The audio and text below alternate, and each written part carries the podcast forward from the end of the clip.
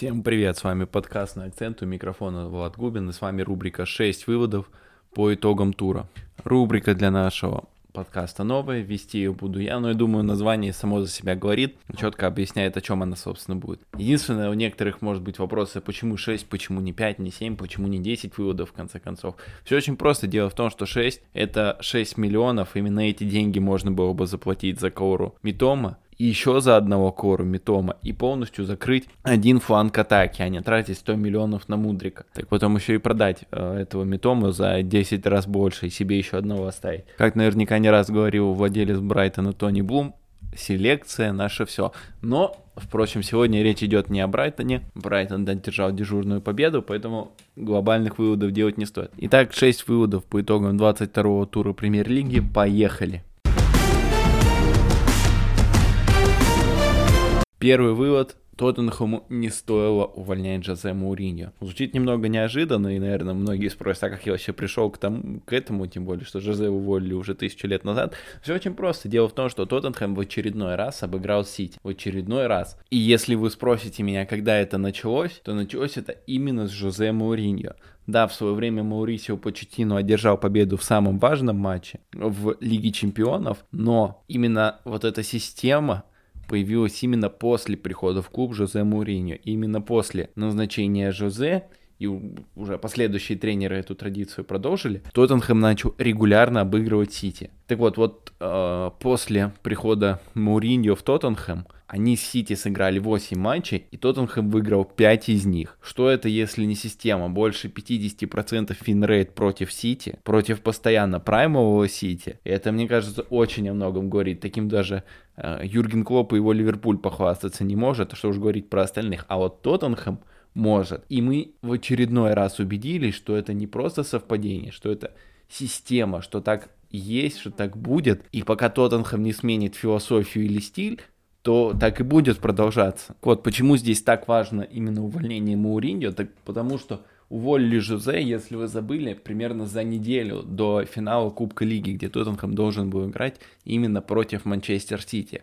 Жозе не дали сыграть этот финал, не дали шанса. Да, команда находилась не в лучшей форме, мягко говоря, но вместе с тем, кто, если не Жозе, мог бы привести команду к победе в том финале. И я думаю, сейчас, да и тогда, многие фанаты Тоттенхэма задумываются, а что если? С учетом того, что команда, мягко говоря, давно не брала трофеи, то вот этот кубок лиги был бы очень кстати. И в итоге руководство ставит неопытного Райана Мейсона, он, естественно, финал проигрывает. Хотя Жозе, именно Жозе, ну вот э, сделал именно ту философию клуба, именно тот стиль поставил, который идеально работает против Манчестер Сити. Я думаю, 5 побед в 8 матчах говорят об этом, потому что Нуну и Шпириту Санту в единственном матче против Сити одержал победу. И в целом от общей философии стиля не отходил.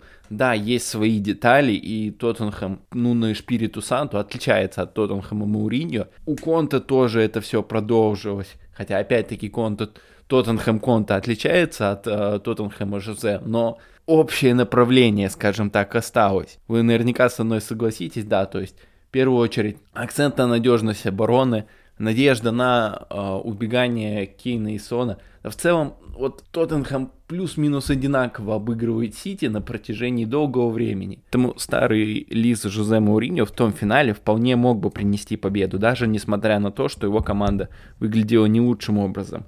И даже несмотря на то, что за два месяца до этого Манчестер Сити разгромил Тоттенхэм. Потому что что мы увидели сейчас? Совсем недавно Манчестер Сити обыграл Тоттенхэм 4-2, при том, что проигрывал 2-0 к перерыву, а потом просто вынес этот Тоттенхэм. И, казалось бы, уже все, вот эта вот серия прошла, сейчас-то Сити наконец-то начнет выигрывать у Тоттенхэма, но как бы не так. Тоттенхэм опять переигрывает Сити и подтверждает, что скорее то поражение 4-2 было неожиданностью, а вот их вот э, победа 1-0 в прошедшем туре, вот это уже система. Вот так и должно быть. И знаете, многие слушатели, которые вот впервые слушают эту рубрику, а собственно ее все слушают впервые, потому что это первый выпуск, наверняка подумают, какие дебри он полез и что у него вообще в голове. Но как минимум интересно об этом размышлять. А во-вторых, действительно, система-то есть, и это действительно работает. И вот эти из восьми матчей, я напоминаю, 5 побед, 3 победы у Сити, И одна победа была как раз в том финале Кубка Лиги у неопытного Райана Мейсона. То есть, если мы берем тех тренеров, у которых был опыт, и которые, собственно, были готовы придерживаться общей стилистики, и которые понимали в футболе все-таки больше, чем неопытный специалист, они-то у Сити и выигрывали, и выигрывают системно, и продолжают это делать. Поэтому Жозе вполне мог бы выиграть тот Кубок Лиги. Это, конечно, все равно 50 на 50, и мы не знаем, что было бы, Возможно, там было бы еще более сокрушительное поражение, чем 1-0. Хотя 1-0 тоже с натяжкой. Сити мог и должен был забивать тогда больше. Но не столь важно. Суть в том, что у Жозе могло бы получиться. И руководство могло бы потерпеть лишнюю недельку, чтобы в финале их командой руководил все-таки победитель а не неопытный специалист. А, если же говорить конкретно про последнюю победу, то здесь, а, наверное, она выделяется несколько из скажем так, из общей картины побед Тоттенхэма над Сити, потому что здесь Гвардиола, а, как мне кажется, он уже боялся Тоттенхэм. Он опасался и поэтому решил поменять несколько свою игру. И по итогу это оказалось хуже, да, то есть это как минимум с выбора стартового состава, то есть классика Манчестер Сити 4-3-3. Здесь Сити вышел 4-4-2. Для чего это было нужно? Потому что Гвардиола сам не раз говорил то, что Холланду очень тяжело играть против тройки центральных защитников. Мы это и сами по сезону видели, поэтому в поддержку к нему вышел Хулиан Альварес. Решение как будто логичное, по итогу это не сработало по нескольким причинам. Первое, во-первых, элементарное отсутствие сыгранности в этой системе. То есть многие движения у горожан настолько отработаны, настолько вот доведены, до автоматизма, что там закроем глаза повязкой, они все равно будут делать все правильно и смогут добиваться результата. Но здесь система немного новая, нужно меняться, нужно больше думать, нужно больше вкатываться, и это уже добавляет уровень сложности. Против и так очень организованной обороны Тоттенхэма которая против Сити собирается еще больше и выдает свои лучшие матчи. К тому же, вот эта вот э, пара нападающих, по сути, привела к тому, что у горожан было на одного игрока в атаке меньше, потому что обычно Сити э, нагружает штрафную соперника пятью футболистами. Тут мы видели, что это была только четверка, то есть два центральных нападающих – два э, Вингера. А Бернарду Силва, который мог бы быть там, но он был в паре центральных полузащитников и, как обычно, принимал э, участие в глубоких розыгрышах мяча и в этой же глубокой, глубокой позиции и оставался, как и подразумевает, собственно, схема 4-4-2. И в итоге вместо пяти футболистов, как это обычно бывает, то есть, да, Обычно это два вингера, центральный нападающий, ну и, наверное, две восьмерки, либо один из крайних защитников. Тут мы видели четырех футболистов, потому что Льюис смещался в центр, Бернардо оставался в глубокой роли, у Родри, собственно, это глубокая, глубокая роль всегда. И а Кайл Уокер не подключался высоко, потому что э, вынужден был оставаться сзади из-за более высокой позиции Льюиса. То есть в итоге Сити э, лишился одного игрока в штрафной соперника перед этой штрафной. И это тоже не есть хорошо против насыщенной обороны Тоттенхэма. И Тоттенхэму здесь не приходилось как-то э, супер атак контратаковать. То есть э, просто Сити оказался не готов к тому, что шпоры смогут периодически включаться в прессинг.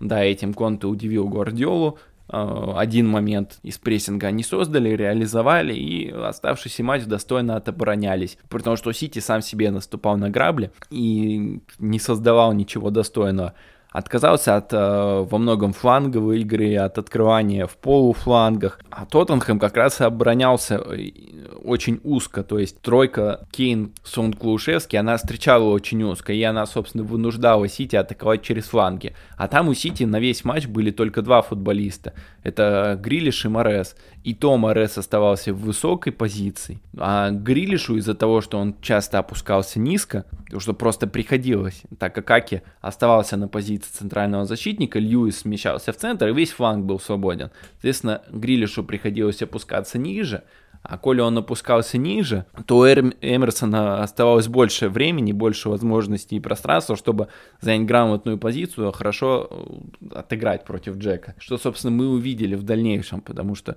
Эмерсон просто съел Грилиша. И по итогу Сити э, проиграл не только Тоттенхэму, но и самому себе. А Тоттенхэм не выдал великолепного перформанса, просто сыграл хороший матч, и этого хватило, с учетом того, что Пеп перемудрил. Но опять-таки, почему он перемудрил, почему он не выпустил стандартную, э, стандартный состав, не стандартную схему, не выбрал стандартный план на матч, там, ну, с небольшими подстройками, да потому что он просто боялся этот Тоттенхэм. И в итоге вот этот страх Тоттенхэма, он и завел э, Гвардиолу к поражению и к тому, что он не приблизился к Арсеналу.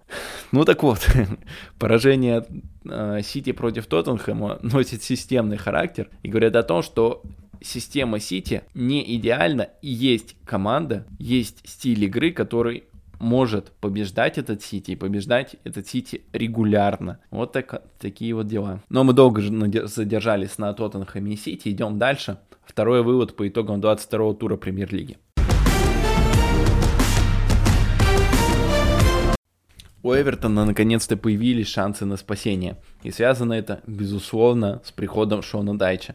Первый же матч Шона Дайча и сразу же победа над лидером чемпионата, у которого в этом сезоне было только одно поражение. Если это не показательно, то я не знаю, что тогда может быть показательно. Действительно, великолепное выступление от Эвертона и, самое главное, грамотно подобранная тактика. Да, возможно, ничего сверх такого, но Ничего сверху и не нужно было. Просто конкретные грамотные ходы от соперника, которые, кстати, свидетельствуют о том, что Шондайч очень внимательно следил за английским футболом и Арсеналом в частности. То есть конкретно на этот матч Эвертон Шона Дайча отказался от...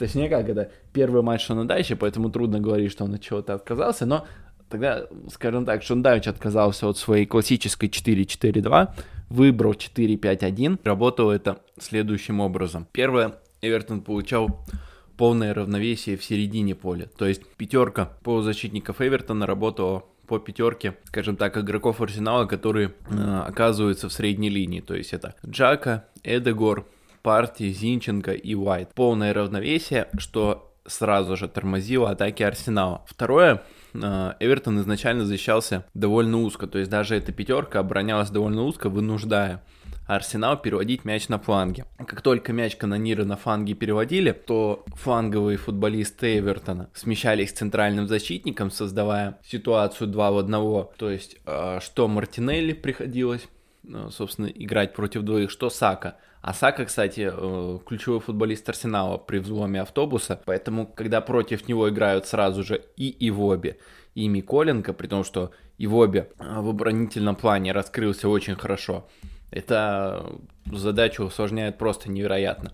Так вот, а центральные полузащитники Эвертона, они, соответственно, опекают э, центральных полузащитников Арсенала, которые часто открываются в штрафную соперника, то есть что Эдегор, что Джака, они любят это делать, открываться между крайним и центральным защитником, но в данном случае их опекали и ничего не получилось. По итогу, казалось бы, рецепт довольно простой, да, но тем не менее это работало, и Арсенал за весь матч э, так и не создал по-настоящему много достойных моментов, да вообще выглядел сам не свой. Э, поэтому сработала ли система Шона Дайча, безусловно. Ну, причем там даже были интересные моменты, что Дуайт Макнил который играл номинально правого полузащитника, да, иногда опускался э, пятым защитником. Редко, эпизодически, но тем не менее. То есть грамотная подстройка под соперника, несколько тактических ходов, и, пожалуйста, это работает. Грамотное использование того оборонительного ресурса, который есть и рисок. И вот, пожалуйста, ты обыгрываешь лидера чемпионата чего не было у Фрэнка Лэмпорда.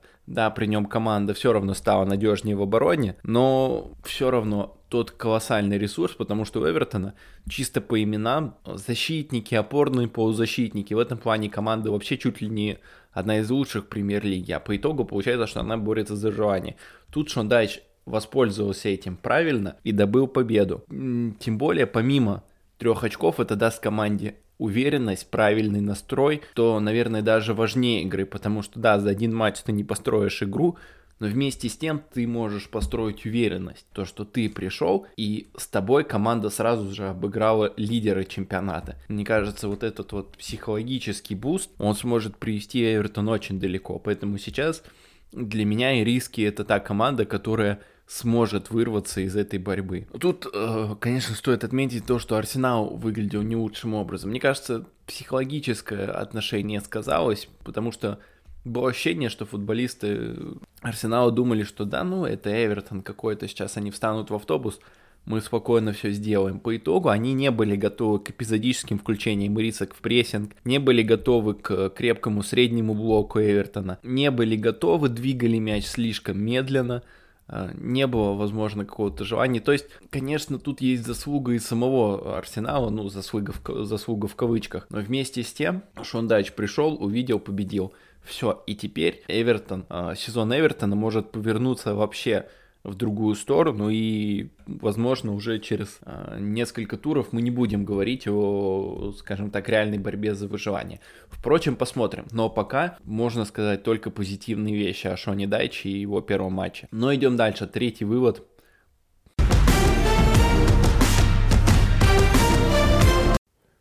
В игровом плане Ливерпуль сейчас равен Вулверхэмптону. За месяц команды сыграли между собой три матча, ничья и по победе на Вулфс и Скаузеров. Я думаю, это в целом обрисовывает нам общую картину. То есть команды сейчас стоят, стоят примерно на одной ступени, именно, по, именно в игровых моментах.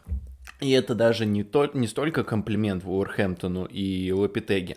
Хотя с Лопитеги Вулфс прибавили, но все-таки не настолько. В первую очередь это говорит о том, насколько плох сейчас Ливерпуль Юргена Клопа. Потому что сейчас, по факту, они стоят на, э, они на равных с командой, которая стоит на вылет. Если разбираться, то деталей здесь очень много. К примеру, Недавно Юрген Клоп говорил то, что да, Фабинho не в лучшей форме сейчас, но это если коротко, но у нас есть молодой Бачетич. И что сделал молодой Бачетич в матче против Ливер... э, Вулверхэмптона? Где он, собственно, был, когда этот, этот Вулверхэмптон контратаковал?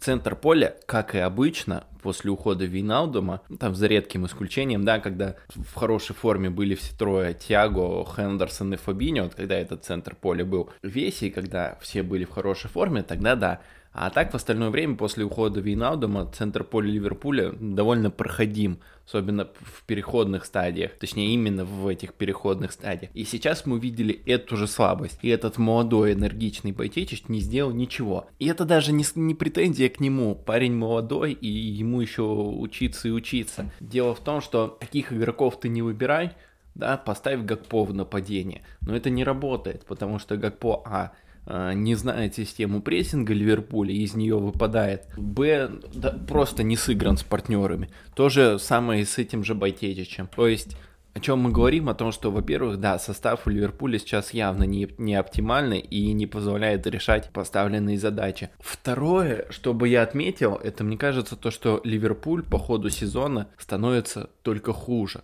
Да, у нас есть травмы, есть а, моменты несыгранности, о чем мы, собственно, и говорили но становится все более, больше очевидно, что футболисты Ливерпуля просто-напросто не готовы. Очень много невынужденных ошибок, много брака нетипичного для Ливерпуля, нетипичного в принципе даже для команды уровня премьер-лиги. И матч с Уорхэптоном, собственно, очередное подтверждение. Он был плох не только в каких-то игровых и тактических отношениях, он был плох именно в индивидуальном смысле. И тут, если кто-то винит Клопа, ну вы посмотрите, как его футболисты играют, посмотрите, какие ошибки они допускают. А есть ли ему кем их заменить? Ну, на кого он их заменяет и допускает такие же ошибки. И здесь, мне кажется, дело в каком-то опустошении, физическом или психологическом, возможно, и в том, и в другом. Не знаю, то ли это накопилось за все время работы Клопа, потому что его футбол очень интенсивный, то ли это конкретно прошлый сезон, вот эта погода погоне за квадруплом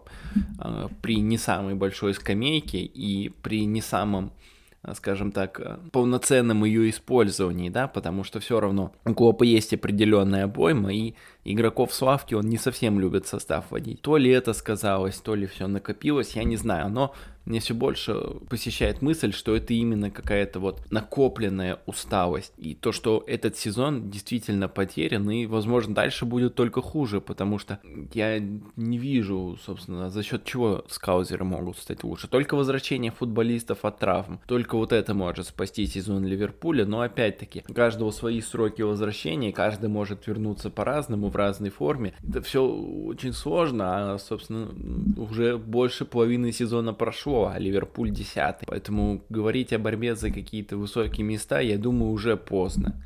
Это раз. А во-вторых, мне кажется, что на этот сезон уже можно ставить крест и можно потихонечку наигрывать молодежь, пробовать что-то новое, экспериментировать, потому что лучше, лучше уже не будет, мне кажется, потому становится только хуже. Каждый раз мы думаем после очередной победы, да, после победы над Сити мы так думали, то, что ну вот сейчас все, все постепенно вернется на круги свои, а оно не возвращается, и в итоге мы приходим к, к поражению 3-0 от Вулверхэмптона, которое, ну, не знаю, наверное, говорит сразу обо всем и показывает нам сразу все. Такие вот дела, так все печально у Ливерпуля. Но желаем им всего лучшего, желаем, чтобы все футболисты основного состава как можно скорее восстановились от травм. А пока переходим дальше. Четвертый вывод по итогам 22 тура.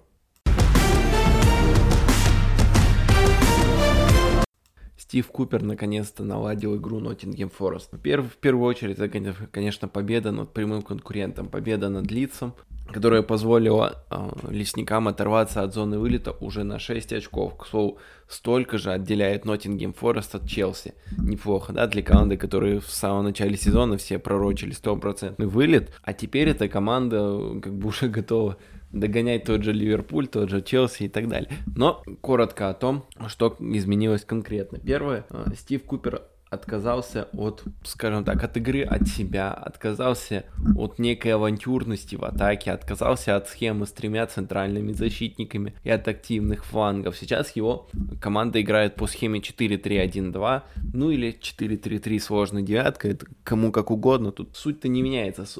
И, соответственно, эта схема дает большую надежность сзади, потому что линия 4 защитника линия в три центральных полузащитника, которые остаются сзади. При том, что Ноттингем Форест сейчас вообще не настаивает на владении. То есть процент владения у них сейчас упал просто колоссально. То есть если делить сезон на две части, то, то во второй его половине этот средний процент владения мячом за матч упал просто колоссально. Соответственно, Ноттингем Форест теперь куда более автобусная команда. В атаке она более вертикальная, больше надеется на контратаки, на скорость своих футболистов.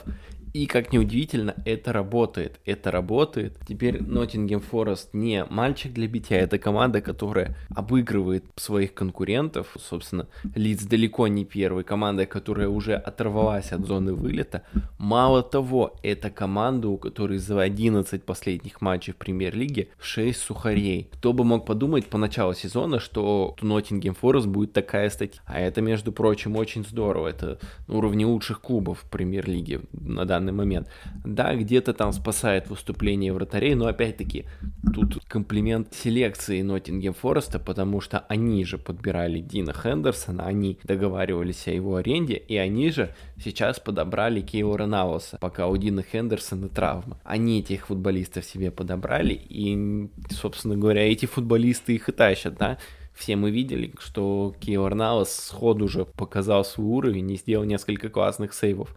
Конкретно матч против Лица это опять-таки позитивный знак. Да, возможно, лесники не создали много атаки, но, а, собственно, они а, разве должны были? Они забили первыми, а дальше просто засели в оборону. И тут у них опять-таки все идеально получилось. Да, возможно, в первом тайме еще у Павлинов где-то получалось создавать моменты. Но вот э, перерыв, Стив Купер меняет схему, делает замены, команда переходит на такие номинальные 4-4-2. Две линии в 4 человека в оборону. Меняет Данилу, который подсел на желтую.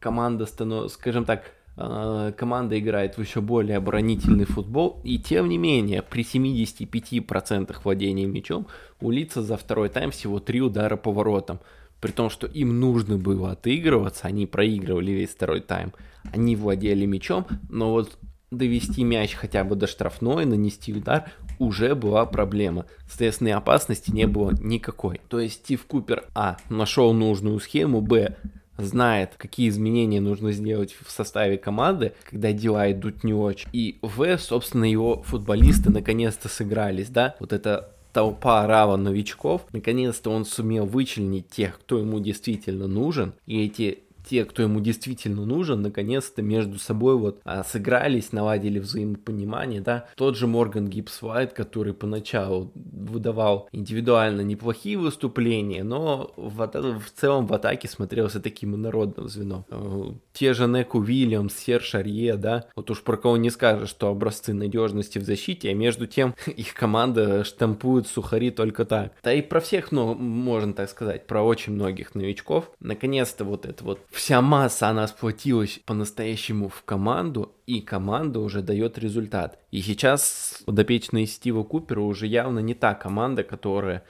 обязательно должна выглядеть в глазах всех фанатов. Наоборот, они уже немного дистанцировались от этой борьбы за выживание и уже могут более или менее спокойно наблюдать за ней. Хотя впереди еще почти половина сезона, и там может быть все. Но, скажем так, прогресс, э, он очевиден. И то, что он есть, и то, что Ноттингем Форест теперь, теперь крепкая команда с хорошей обороной, это уже факт. Сможет ли Стив Купер сохранить прописку для них, это вопрос. Но на данный момент по состоянию, вот на сейчас, у команды для этого уже все есть. Хотя начиналось все максимально плохо. Ну что ж, за Ноттингем Форест мы рады, а пока пойдем дальше и поговорим о команде, которая в начале сезона тоже казалась абсолютно безнадежной. Так, пятый вывод по итогам 22-го тура премьер-лиги.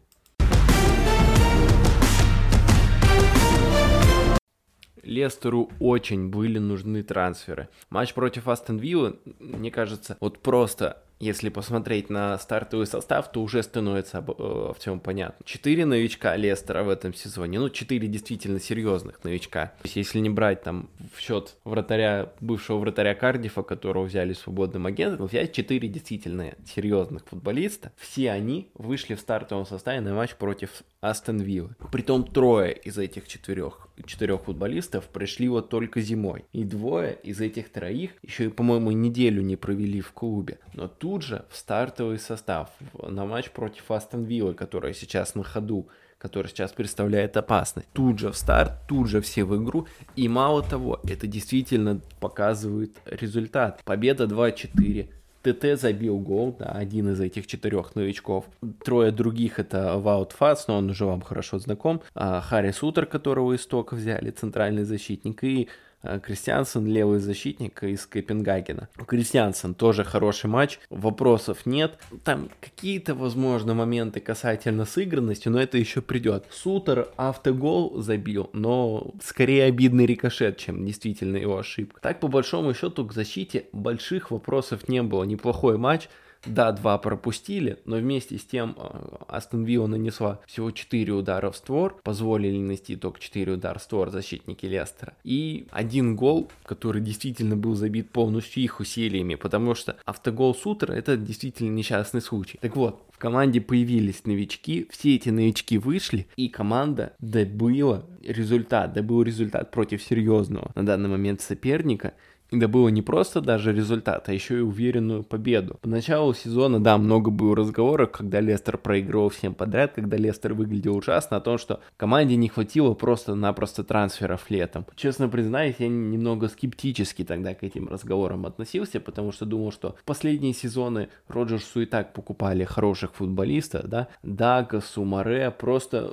и так далее. Просто он не сумел их интегрировать в достаточной степени, возможно, не сумел сделать из этого что-то качественное, но оказалось все-таки, что я, пожалуй, не прав, потому что и сам Роджерс позже на пресс-конференции говорил о том, что мы, к сожалению, не тратим, как остальные клубы. И в итоге, когда его клуб начал приводить новых футболистов, он сразу же их ставит в основу, то есть действительно в составе, с составом есть проблемы, раз не сыгранные футболисты, которые еще не, скажем так, не понимают футбол Роджерса, которым нужно время влиться, они все равно сразу же выходят в старт. Причем не один футболист. Сразу же вот трое таких футболистов пришли зимой. Первый же матч в премьер-лиге, они сразу же в старте. Это само по себе, мне кажется, довольно громкое заявление от Брэндона Роджерса. И что самое главное, по итогу это работает. То есть действительно проблема была в том, что владельцы Лестера не потратили достаточно денег на трансферы. Не потратили скажем так, достаточно внимания на это. Подумали, что и так все будет в порядке. Нет, не будет. И вот теперь теперь, когда футболисты появились, возможно, Лестер уже может рассчитывать на что-то более серьезное, особенно с новыми защитниками, потому что защита — это вообще постоянная проблема Лис, это постоянные, постоянные травмы, и как минимум просто футболисты для, для глубины состава — это уже здорово. А если эти футболисты еще будут готовы выходить в основе и играть лучше тех, которые имеются, так вообще здорово. Но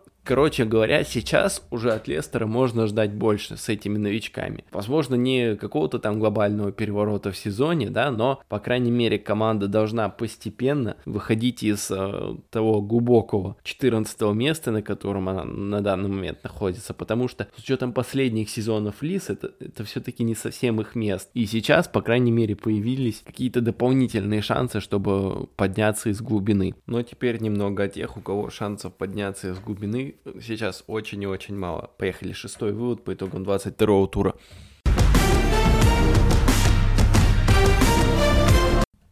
Назначение Нейтана Джонса было большой ошибкой со стороны руководства Саутгемптона. Поражение от Брентфорда 3-0, сокрушительное поражение, что по счету, что по игре. Опять-таки Саутгемптон был уничтожен, и за время работы Джонса в Саутгемптоне это уже шестое поражение в седьми матчах премьер-лиги. Мало того, за эти семь матчей они с игры на святые, то есть забили всего один гол. Смешные цифры, катастрофические результаты и самое главное нет никаких, никаких предпосылок к тому, что, чтобы становилось лучше. Но катализатором, возможно, всего этого стало еще после матчевого интервью Джонса, потому что там он сказал то, что он слишком много шел на компромиссы из-за тех, кто есть в клубе, из-за того, как хотят играть футболисты, из-за того, чего требуют фанаты. То есть, по сути, об, э, обвинил всех. Персонал клуба, футболистов, э, болельщиков. То, что вот ему приходилось идти на компромиссы из-за того, что все хотели что-то другое такое. Мало того, футболистов он называл а, они, а не мы. То есть тоже в, вот вроде бы мелочь, а на самом деле это очень важно и показывает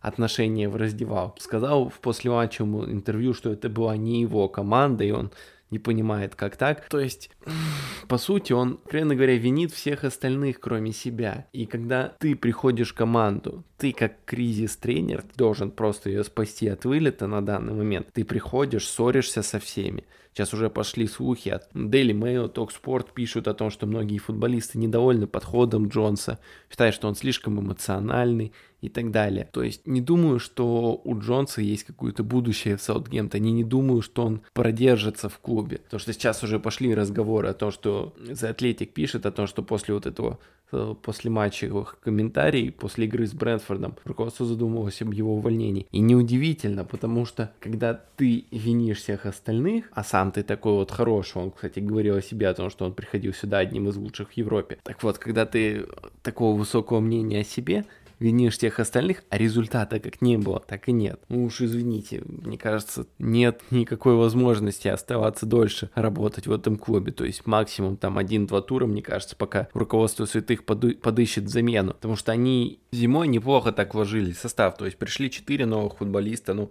Оршича вы наверняка знаете. Из тех, кого стоит отметить, э, есть такой левый вингер Сулеймана, которого из Рен взяли. Парню 20 лет, то есть перспективный. Это такие позиции левого вингера у Судгимта Эвертона явно страдает. Там вообще Адам Армстронг выходил при Джонсе, то есть смешно, не забивной центр форвард, так он еще выходит на позиции левого вингера вообще ни о чем. Карлос Алькарас, центральный полузащитник из Райсинга, тоже аргентинц, по крайней мере, по мнению аргентинской пресс, парень с потенциалом. 20 лет, опять же, возможно, себя покажет. То есть, э, есть усиление и есть какая-то надежда, что да, возможно, один из самых слабых составов премьер-лиги, откровенно говоря, у Саутгемптона, что с новыми футболистами он, возможно, сумеет прервать вот эту вот черную полосу и выбраться. Но с Джонсом, мне кажется, надежды уже нет. И я лично думаю, что его уволят. Возможно, когда этот выпуск выйдет, он уже будет. Хотя выйдет он через несколько часов после того, как я запишусь, но обстановка может меняться быстро, поэтому не удивлюсь, если на момент выхода выпуска он уже будет уволен. Тут в оправдании Джонсу тоже хочу сказать, потому что изначально приглашать такого тренера было ошибкой со стороны руководства Саутгемптона. Этот тренер системный, потому что добивался успеха он только с одной командой, с Лутон Таун. Эту команду он взял еще в Лиге 2. То есть, сами понимаете, какой путь это, этот клуб прошел. Очень длинный, очень тернистый, но вместе с тем это полностью команда Джонса, полностью его, исключительно его. Он знает всех этих игроков от и до, он знает, как играть, что ну просто вот действительно его команда. Один раз он уходил в Сток-Сити на повышение, когда Лутон боролся за промоушен в Лиге 1, он ушел в Сток-Сити, в итоге в Сток-Сити ничего не получилось, его уволили, он вернулся в Лутон. То есть у него был опыт в другом клубе, ничего не вышло. Сейчас они его берут в Саутгемптон, команду, которой нужно срочно бороться за выживание. Но если вы хотите Джонса позвать, если нравится вам этот тренер, так вы его позовите летом. Сейчас возьмите какого-нибудь Сэма Эллардайса. Вот этот человек действительно знает, как бороться за выживание, знает, что делать в этой ситуации – и он бы вам команду, может быть, и вытащил. А сейчас Нейтан Джонс, который тренер системный, у которого нет опыта выступления в премьер-лиге, и вы в середине кризисного сезона решаете делать вот такую глобальную перестройку. Это как минимум глупо. А так, на самом деле, по Джонсу тоже, мне кажется, сам виноват его команда борется за промоушен, реально борется за промоушен, а он уходит в Саутгемптон, который борется за выживание. И непонятно, сможешь ли ты помочь команде или нет. Не исключен сценарий, что Лутон поднимется, Саутгемптон вылетит, а Джонс еще и без работы останется. Так мало того, у этих команд еще возможно встреча в Кубке. Там э, у Саутгемптона, ой, извиняюсь, у Лутона с Гримсби переигровка, если Лутон выигрывает, а Лутон наверняка выиграет, то у них предстоит матч с Саутгемптоном. И вот представьте, да, Лутон Таун обыгрывает Саутгемптон в Кубке Англии, и после этой встречи Джонса увольняют. Мне кажется, это будет очень красиво и символично, потому что наконец-то покажет Джонсу, что коли уж ты добиваешься успехом с Лутона, и тебе не предлагают какое-то невероятное повышение, то и оставайся ты с этим клубом и иди дальше. Потому что уже после его ухода в сток среди фанатов сложилось о нем определенное определенное мнение. Сейчас, мне кажется, оно только укрепилось. Поэтому Джонсу я ничего хорошего не желаю, но мне кажется, по итогу у него ничего хорошего и не выйдет. Что ж, на этом на этой грустной ноте, на этом возможном увольнении э, Джонса, думаю, мы можем прекращать. Делитесь мнениями в комментариях, пишите, понравилось, не понравилось, чем согласны, с чем не согласны. Любой фидбэк, любые отзывы, любые комментарии очень важны, чтобы развиваться, становиться лучше. Поэтому жду вашу реакцию. Всем спасибо, всем пока.